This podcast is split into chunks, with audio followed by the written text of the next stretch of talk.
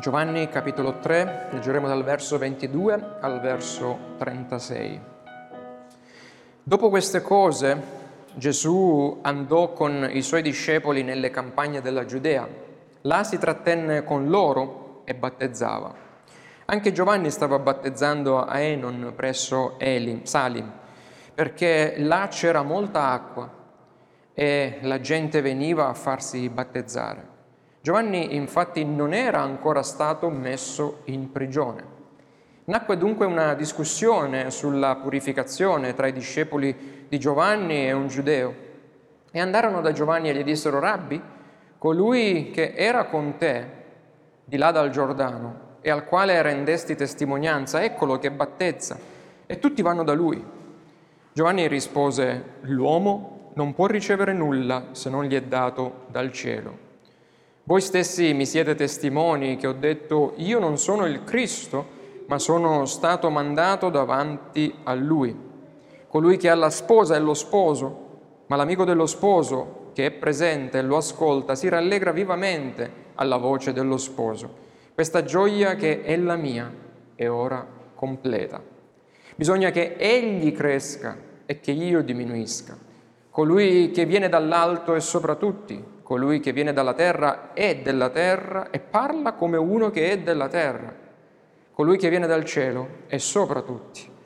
Egli rende testimonianza di quello che ha visto e udito, ma nessuno riceve la sua testimonianza. Chi ha ricevuto la sua testimonianza ha confermato che Dio è veritiero, perché colui che Dio ha mandato dice le parole di Dio. Dio infatti non dà lo Spirito con misura. Il Padre ama il Figlio e gli ha dato ogni cosa in mano. Chi crede nel Figlio ha vita eterna. Chi invece rifiuta di credere al Figlio non vedrà la vita, ma l'ira di Dio rimane su di lui. Amen. Vogliamo pregare. Padre, veniamo davanti a te ancora e preghiamo che tu possa benedirci attraverso la predicazione della tua parola e mentre, nel mentre ti compiaci di parlarci e guidarci come pellegrini verso la nostra meta finale. Ti preghiamo, Signore, che tu possa continuare a guidarci, aiutarci anche in quest'ora a rimuovere, rimuovendo il peccato dai nostri cuori con la potenza della tua santa parola e del tuo spirito, quel peccato che financo ci impedisce di comprendere la verità e vederla così come ci è stata rivelata. Padre, tutto questo noi te lo chiediamo nel nome di Gesù. Amen. Se questa mattina qualcuno entrando da quella porta ci ponesse una domanda e ci dicesse, siete voi gelosi? Siete voi invidiosi? Sono abbastanza sicuro che magari la maggior parte di noi direbbe io? Beh, non mi sento di essere una persona gelosa, né tantomeno una persona invidiosa. Cos'è la gelosia e l'invidia? La gelosia è quando qualcuno pretende di avere qualcosa che tu hai, mentre l'invidia è quando tu desideri peccaminosamente qualcosa che non hai che un altro ha invece.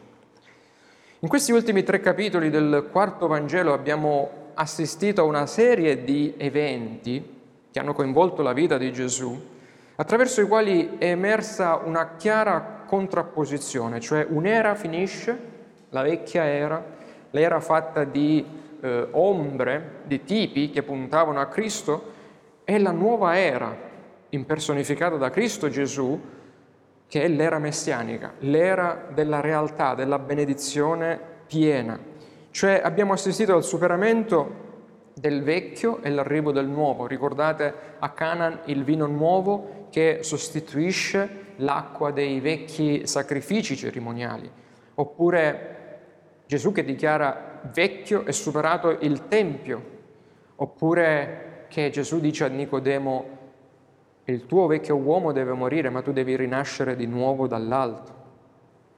E nel bel mezzo di questa tensione, di questa contrapposizione tra vecchio e nuovo, vediamo anche due, un'altra contrapposizione, contrapposizione scusate. Da una parte la crescente rivelazione di Cristo quale il Messia e dall'altra una crescente opposizione delle persone, dei più, nei confronti di Cristo stesso. Lo vediamo infatti nei giudei, che si sentono attaccati in prima persona del fatto che Gesù va a purificare il Tempio, che al posto di essere la casa di Dio ormai era diventata un mercato a cielo aperto. Ma questa contrapposizione la vediamo anche nel testo odierno e non nei cosiddetti religiosi giudei, ma in coloro che dovevano conoscere la verità, nei discepoli di Giovanni, che arrivano addirittura a provare invidia contro il Signore. I discepoli del Battista vengono presi dall'invidia quando vedono che Gesù con i suoi discepoli si sposta da Gerusalemme nei sobborghi, nelle campagne eh, intorno a Gerusalemme e inizia con i suoi discepoli a battezzare. Come vedete c'è una sovrapposizione di ministeri qui. Il vecchio ministero di Giovanni Battista destinato a scomparire il nuovo ministero di Cristo che, per, che è appena cominciato. I discepoli di Battista vengono presi dall'invidia quando vedono che il ministero di Gesù, del falegname, comincia ad essere più popolare di quello del loro rabbi. Ed essi infatti vanno subito da Giovanni, lamentandosi, dicendo, Rabbi, colui che era con te di là dal Giordano e al quale rendesti testimonianza, eccolo, battezza e ci sta rovinando quasi sia gli affari. Infatti ora tutti vanno da lui e tra un po' non, non rimarrà ne, più nessuno con noi. Vedete, il peccato di invidia, mosso dal desiderio di mettersi in mostra, o di arrivare a impossessarsi di qualcosa che non si ha, che un altro possiede, tutti noi lo sperimentiamo, è insito in ognuno di noi. Per natura noi tutti tendiamo a innalzarci facilmente, anziché abbassarci. Quanto è difficile abbassarci? Infatti proprio tale attitudine di autoesaltazione, pensate, è la base di tutti i peccati. Il serpente antico riuscì a confezionare e a far eh, centro con la sua prima tentazione, promettendo ai nostri progenitori mangiate e sarete come Dio. Mangiate e avrete ciò che Dio ha, la sua piena conoscenza. Vedete, aveva spinto i nostri progenitori a desiderare, ad essere invidiosi dello status di Dio. Purtroppo però il peccato ci ha fatto diventare tutti come Satana, non come Dio, ribelli, radicando in noi il costante desiderio di essere al centro di tutto, io, la mia vita al centro, di ricercare la nostra gloria personale al di sopra di tutto. Ma la risposta del Battista ai suoi discepoli, che leggiamo dal verso 27 al verso 30, e le affermazioni su Cristo fatte dall'Evangelista, dall'altro Giovanni, che leggiamo dal verso 31 al verso 36, sono oltremodo istruttive per tutti noi, che al pari dei discepoli di Giovanni non siamo esenti dal peccato di invidia e gelosia. Il testo odierno è ricco di informazioni e se lo riguardate vi consiglio di dividerlo in due parti. Fino al verso 30 dal verso 27 al verso 30 parla Giovanni Battista. Gli studiosi dicono poi che dal 31 in poi parla Giovanni l'Evangelista che fa una sintesi di quello che si è visto nel capitolo oh, terzo. Per cui questa mattina approcciamo questo, diciamo, testo un po', se vogliamo, eh, complicato, ricco di informazioni, con tre punti. Vedremo la testimonianza del Battista dal verso 27 al verso 30 la testimonianza di Cristo, dal verso 31, 32, 34 35, e poi vedremo la testimonianza nostra, quella che noi siamo chiamati a dare, versi 33 e 36. Cominciamo col vedere l'inaspettata risposta, l'inaspettata testimonianza del Battista ai suoi discepoli. Egli testimonia tre cose a loro, egli dice tre cose. Dice loro che non possono ricevere, uno non può ricevere più di quanto Dio abbia dato loro. Dice, ok, voi vedete questo come un problema? In realtà lui, questo Gesù, questo falegname, ha ricevuto ciò che Dio gli ha dato. Quindi non dobbiamo cadere nel peccato. Il Battista non fu affatto turbato della crescente fama di Gesù, anzi ne fu contento.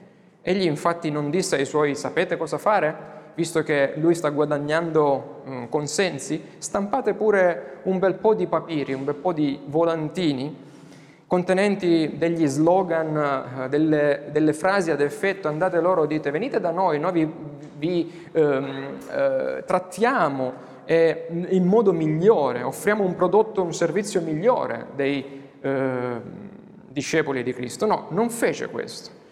Il Battista aveva invece compreso una verità basilare, una verità che ognuno di noi deve comprendere appieno che se fosse compresa da tutti noi ci eviterebbe di scadere nella doppia schiavitù dell'invidia e della gelosia. Anche voi, bambine del patto, pensate a questo perché gelosia e invidia sarà qualcosa che vi accompagnerà purtroppo lungo tutta la vostra vita.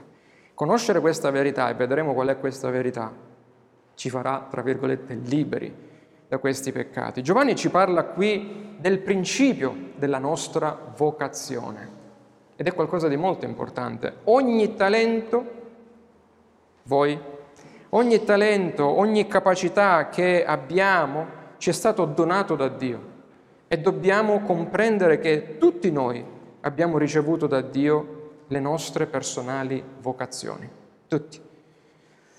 Il termine vocazione deriva dalla parola latina che significa chiamare, essere chiamato, no? Da Dio. Dio ha chiamato ciascuno di noi non solo a fare quel che facciamo, l'operaio, il dirigente, la casalinga, il pensionato, lo studente, ma ci ha anche chiamato nel luogo dove ci troviamo a vivere per fare quello che Lui ci ha chiamato di fare per servirlo e dunque ecco perché l'Apostolo Paolo arriva a scrivere ai Filippesi, fratelli, dobbiamo imparare una cosa importante, dobbiamo imparare ad accontentarci dello stato in cui ci troviamo, dello stato in cui Cristo, Dio, ci ha messi.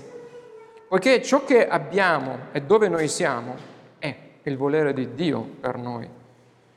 Purtroppo spesso guardando, come si suol dire, all'erba del vicino, cioè al progresso del vicino, scivoliamo nella gelosia, nell'invidia, nella maldicenza. E quando lo facciamo? Quando guardiamo a loro e non alla nostra vocazione, non stiamo solamente cedendo al peccato dell'invidia, ma stiamo soprattutto disprezzando la diversità di doni e di chiamata o di vocazioni che Dio ha attribuito a ognuno di noi nella sua infinita sapienza. Quando arriviamo a desiderare una posizione che non è per noi, facciamo solo danno a noi stessi. Carissimi, la genuina e sobria quanto gioiosa testimonianza del Battista ci aiuta a capire che il riconoscere quale sia la nostra chiamata, i doni che abbiamo ricevuto per adempierla, è, eccola la grande verità, riconoscere la nostra chiamata, i doni che Egli ci ha dato per adempiere la chiamata, è, se vogliamo, l'antidoto più efficace alla gelosia e all'invidia e ai conflitti tra di noi. Se abbiamo grandi doni, essi ci sono stati dati da Dio per il suo servizio. Se abbiamo doni, tra virgolette, più modesti, anch'essi ci sono stati dati da Dio sempre per il suo servizio. Paolo infatti chiede cosa, che cosa possiedi che tu non abbia ricevuto. Cioè tutto quello che hai ti è stato dato. E se l'hai ricevuto, perché ti vanti come se tu non l'avessi ricevuto ma fosse tuo. Ogni servizio ha la stessa dignità davanti a Dio, sia che sia spazzare il pavimento o, o uh, scrivere o cercare di scrivere un sermone che è nella volontà di Dio. Ogni cosa, ogni servizio ha la stessa dignità davanti a Dio e qualsiasi compito svolto per Dio nella sua volontà nella chiamata di Dio per noi e secondo i suoi doni che ci ha dato è di gran valore ai suoi occhi. Il Battista inoltre poi dice una seconda frase, rammenta loro che lui non è lo sposo, ma è soltanto l'amico dello sposo. Cosa vuole dire con questo? Quali gelosie, quali bruciori di stomaco, quali risentimenti potremmo sfuggire se solo ricordassimo a noi stessi che il successo degli uni e l'insuccesso degli altri è stato anche deciso da Dio. Cioè, Giovanni era stato chiamato a fare l'amico dello sposo, non lo sposo. Fu proprio a causa della comprensione della sua vocazione datagli da Dio che il Battista fu felice di vedere crescere la popolarità di Gesù e di testimoniare al contempo stesso del suo stesso declino. Cioè lui stava crescendo, io sto diminuendo e sono felice. Perciò egli disse poi ai suoi discepoli, voi stessi mi siete testimoni che ho detto, io non sono il Cristo, ma sono stato mandato davanti a lui. Giovanni fin dall'inizio aveva dichiarato di essere solo la voce di uno che grida nel deserto, l'araldo di Dio, il precursore del re dei re. E quindi era assai gioioso nel vedere la manifestazione finale di colui che il Padre aveva mandato come il Messia tanto atteso. Aveva indicato, Giovanni aveva indicato, il Battista aveva indicato Gesù come l'agnello di Dio che toglie il peccato del mondo e ora che la sua testimonianza al Messia stava portando frutto, Poteva mai lui essere invidioso? Poteva mai lui essere geloso? No, perché aveva capito qual era il suo compito e lo aveva fatto nella volontà di Dio. Lungi dall'essere frustrato, per spiegare il suo stato d'animo ai suoi, il Battista impiega una metafora, se vogliamo un'immagine molto vivida che ogni ebreo avrebbe riconosciuto immediatamente, poiché faceva parte dell'eredità del pensiero ebraico.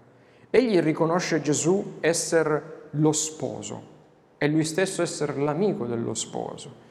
Una delle grandi, dei grandi immagini dell'Antico Testamento è quella di Israele come sposa di Dio, che prefigura quello che sarebbe successo nel Nuovo Testamento, Cristo lo sposo della sua Chiesa. E lo abbiamo letto in Isaia 62, in apertura. Giovanni stava dicendo, la sposa non è mia, cari miei discepoli. La sposa è di colui che suscita in voi gelosia. Ma io sono l'amico dello sposo e posso andare alla festa di nozze e stare proprio accanto allo sposo quando egli entra nella gioia di questo suo matrimonio. Per il Battista la chiamata ricevuta da Dio era un privilegio indicibile, una gioia ineguagliabile e incommensurabile. L'uomo, l'amico dello sposo aveva un posto unico in un matrimonio ebraico. Era un po' come il nostro testimone, ma molto di più, cioè faceva molto di più dell'attuale nostro testimone o best man. Agiva da collegamento tra la sposa e lo sposo, organizzava il matrimonio, inviava gli inviti agli invitati, presiedeva la festa delle nozze e aveva un dovere speciale, cioè era un po' il factotum, cioè quello che faceva tutto, no? Era suo dovere pensare, custodire financo la camera nuziale e non far entrare nessun falso amante all'interno di essa. Avrebbe aperto la porta solo quando nel buio della sera avrebbe sentito e riconosciuto la voce dello sposo. Vi ricordate la metafora delle dieci vergini, lo sposo che arriva di notte, la sposa nella casa, allora gli viene aperto dentro? Ecco, tutto si collega. Quindi solo quando ascolta la voce dello sposo, sono io, sono arrivato, egli questo apriva la porta e faceva entrare lo sposo, dopodiché se ne sarebbe andato volontariamente, gioiosamente, avendo, svanendo in silenzio dal centro della scena, perché il suo compito di riunire gli sposi era stato portato a termine. Gli amanti erano finalmente insieme. E il compito di Giovanni non era forse stato quello di riunire il cuore dei padri ai figli, di riunire, di riportare Israele al loro Messia, di organizzare in un certo senso il matrimonio tra Cristo e la sua Chiesa. Completato quel compito, il Battista fu felice di svanire nella gioia, perché il vecchio doveva lasciare posto al nuovo. Un uh, teologo, uh, James Montgomery Boyce, scrisse, conosci tu quella gioia? Conosci tu questa gioia? Alcune persone pensano che ci sia grande gioia nei beni materiali, ma le cose in sé non li soddisfano, non soddisfano le cose materiali. Altri pensano che ci sia gioia nella fama, nel successo, nel piacere, nei piaceri mondani, ma questi obiettivi sono relativamente poco gratificanti, soddisfano al meglio per un breve periodo. Non l'abbiamo sperimentato questo? Quante volte desideravo un giocattolo, quel giocattolo, quella cosa, e poi quando l'avevo, dopo un po' aveva perso più il suo fascino, il suo effetto.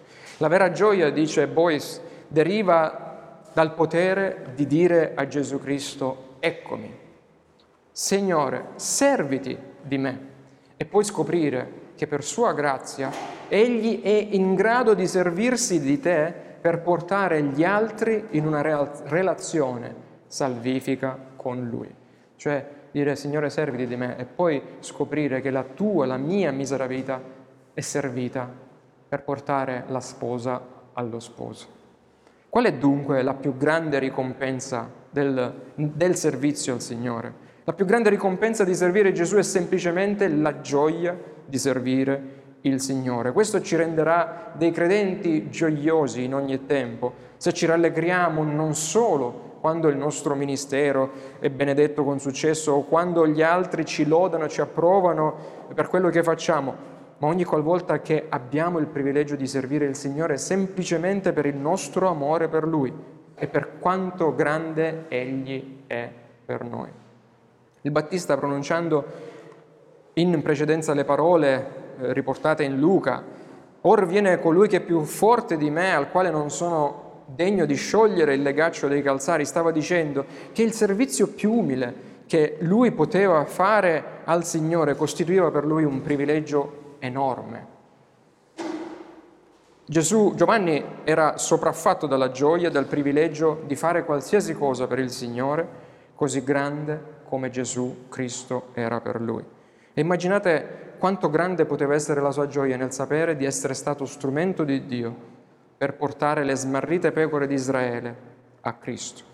Allo stesso modo dovrebbe essere altrettanto grande la nostra gioia e motivazione di condurre la nostra vita quotidiana sperando a dire Signore aiutami a portare qualcuno a Cristo e non per vanto personale, ma per lo stesso motivo per cui l'amico dello sposo porta la sposa allo sposo.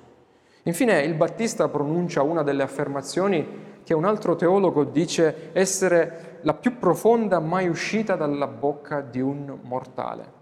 Qual era questa? La troviamo al verso 30. Bisogna che egli cresca e che io diminuisca. Giovanni aveva visto chiaramente che il suo ministero doveva lasciare il posto a quello di Cristo. La nuova era messianica era giunta e con essa era giunto il momento di eclissarsi, di mettersi da parte. Il Battista testimonia la sua più alta devozione quando dice io devo diminuire. E questa è la terza volta che l'Evangelista usa il verbo dovere nella sua forma imperativa nel capitolo 3.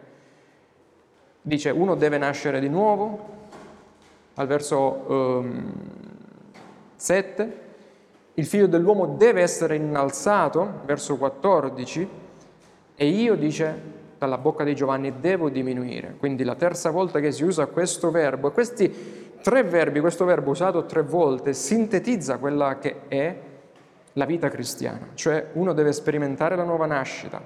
Per avere fede in Cristo Gesù, devi sperimentare la nuova nascita. Per avere fede in Cristo, e una volta che hai fede in Cristo, puoi sperimentare quel desiderio che ti porta a vivere per la sua gloria.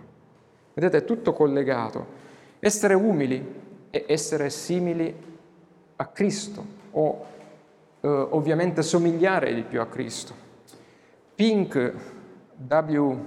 Pink, giustamente osserva, l'umiltà non è il prodotto del mio diretto sforzo, ma piuttosto è un sottoprodotto del lavoro dello Spirito di Dio in me.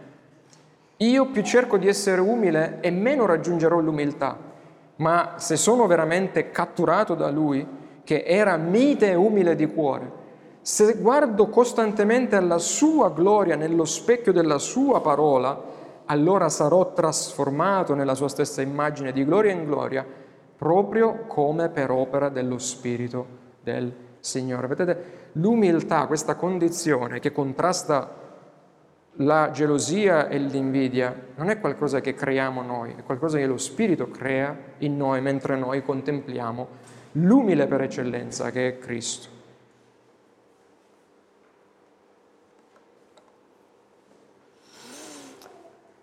Hai tu, come Giovanni, raggiunto questa sobria percezione di chi tu sei per Cristo e quale sia la vocazione tua e i tuoi doni che Lui ti ha affidato per servirlo gioiosamente?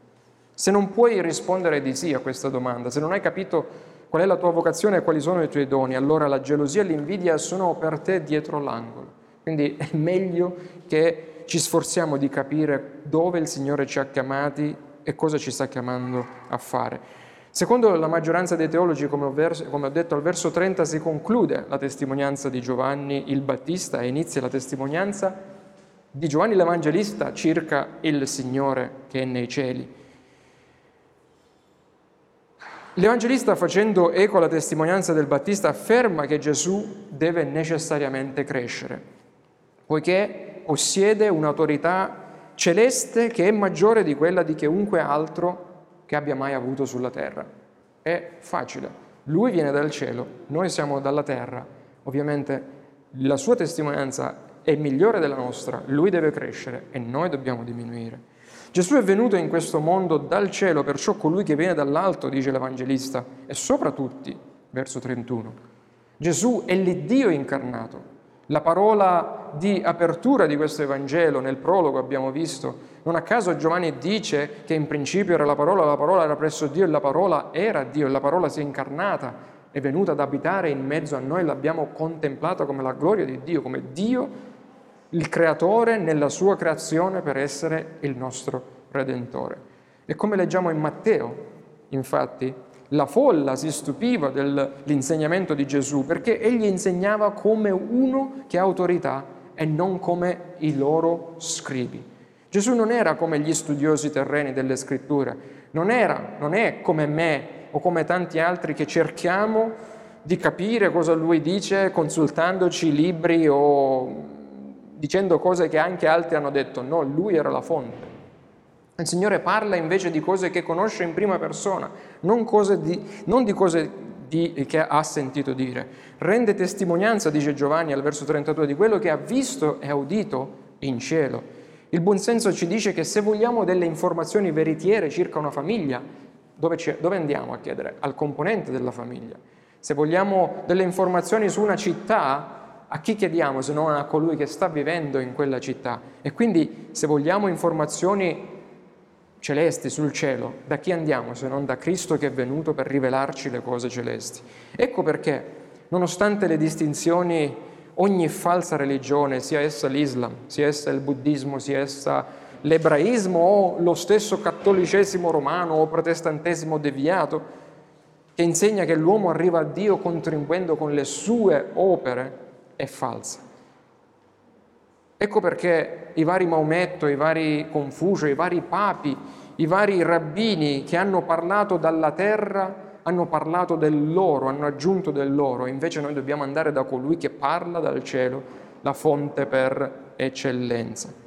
L'unico modo che per essere salvati, dice Gesù, è che nasciate dall'alto, cioè che vi affidate alla salvezza come è stata, come è stata disegnata e voluta dall'alto. Questo non è il genere di cose che gli uomini di solito credono, immaginano, non è il parlare di colui che viene dalla terra, dice Giovanni, ma è il parlare di colui che viene dal cielo. Ed è questo che produce quella antitesi, quel contrasto, quell'assoluto contrasto tra il vero cristianesimo e ogni falsa religione, cioè ciò che viene dal cielo, il Dio che si è calato per rivelarci le cose celesti e invece l'uomo che si sforza dal basso di capirle e comprenderle come egli vuole. L'Evangelista poi continua perché dice colui che Dio ha mandato dice le parole di Dio. Dio infatti non dà lo spirito con misura, non ha dato lo spirito con misura al Cristo, leggiamo al verso 34. Quando Dio ha unto suo figlio come il Messia, lo spirito non gli è stato dato in modo parziale, come fu dato ai profeti, come fu dato a, ehm, anche agli apostoli, i quali nella misura in cui loro conoscevano, profetizzavano e scrivevano. Ma, dice, è sempre al, al Cristo è stata data la pienezza dello Spirito. Dio Padre non ha dosato una piccola dose al suo figlio, anzi ha effuso lo Spirito sul figlio in dimensioni incommensurabili, consentendogli di parlare tutto il consiglio di Dio con fedeltà e autorità. Non a caso Gesù inizia il suo ministero come? Leggendo Isaia 61, lo Spirito del Signore è su di me ed è, sarà quello stesso spirito che gli permetterà di fare i miracoli che ha fatto, è lo stesso spirito che lo risusciterà dalla morte a sigillare la sua pienezza. Dunque, dopo aver visto la testimonianza del Battista e di Cristo, concludiamo con domandarci quale debba essere la nostra testimonianza. La testimonianza che questo testo ci obbliga di dare in una direzione o nell'altra. Il capitolo terzo di Giovanni è considerato uno dei più grandi capitoli della Bibbia perché risponde a una grande domanda. Cosa ha Dio progettato per la salvezza del mondo? E lo abbiamo visto, nascere dall'alto, quindi la nuova nascita, il dono che Dio ha fatto al mondo in suo figlio, poiché ama il mondo, per la nostra vita eterna affinché chiunque crede in Lui riceva la vita eterna. Ma questa rivelazione che è contenuta in questo capitolo ci porta ad un'altra domanda che è la più importante di tutte per ogni individuo. Care eh, giovani, se c'è una domanda a cui dovete saper rispondere in questa vita è questa. Le altre sono importanti, ma mai quanto questa. Qual è questa domanda? Che ne farai tu di Gesù il Cristo? Che ne farete voi, che ne faremo noi di Gesù il Cristo? Che testimoni, cosa testimonierai tu davanti a Dio di Gesù il Cristo? Gli risponderai con fede a questo Cristo, con una fede salvifica o con incredulità mortifera? Secondo l'ultimo versetto di questo grande capitolo, la nostra risposta, la tua risposta non dimostra, non testifica nient'altro che il tuo destino eterno. Chi crede nel figlio ha vita eterna, chi invece rifiuta di credere al figlio non vedrà la vita, ma l'ira di Dio, dice, rimane su di lui. Questo è il verso che ho fatto stampare sui bigliettini da visita e che qualcuno a cui un giorno testimoniato di Cristo mi ha detto, eh sì, eh, è troppo crudo, tu così fai spaventare le persone dicendo che appunto eh, chi non riconosce il figlio, l'ira di Dio gli rimarrà su di lui. È vero, è un verso lapidario, è un verso crudo, ma è la verità così come viene dal cielo. Non è la falsa verità compresa o che noi addolciamo dalla terra. Secondo Giovanni ci sono solo due testimonianze che puoi dare. La prima è ricevere per fede questo Salvatore che rivela la verità dal cielo, avendo mandato suo figlio per rivelare la via della salvezza di Dio ed aprirla versando il suo proprio sangue al nostro posto. Dio ci offre di credere in Lui e nota il presente di questo verbo che dice che non appena si crede in Lui, noi abbiamo la vita eterna, non quando crederemo nel futuro. La vita eterna è adesso, cari amici eh, della religione cattolica romana che va per la maggiore in questa nazione, purtroppo.